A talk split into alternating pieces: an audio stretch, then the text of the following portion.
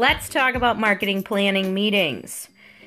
We all, as marketers, whether we are working for an agency, we are part of an internal marketing team, we're marketing consultants, um, planning meetings are par for the course. And when you see the meeting request come across, um, most of us are like, oh boy, buckle up. Here comes 90 minutes, 120 minutes, months of meetings that often don't end up uh, fruitful. And so I want to share some tips that I use as a consultant who executes a lot of planning and strategy meetings uh, for my clients that will help you keep that meeting on track and actually make it fruitful.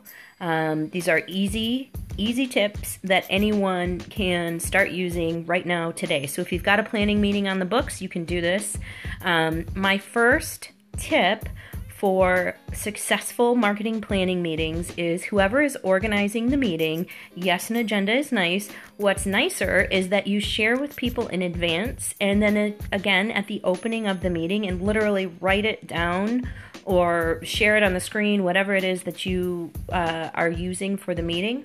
Um, you need to let everybody know what items need to be figured out or decided on in that meeting.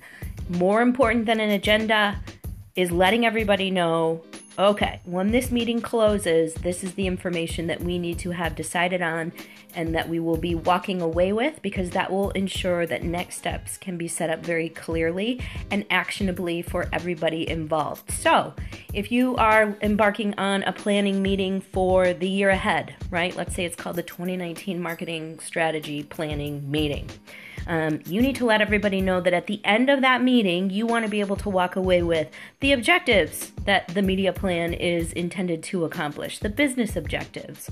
Um, or let's say you've already got those agreed upon and the purpose of the meeting is to get laser focused on your media plan. Then let everybody know at the end of that meeting, you want to be able to walk away understanding where you'll be advertising your business in the first quarter, throughout the course of the year, what have you, whatever applies to your meeting.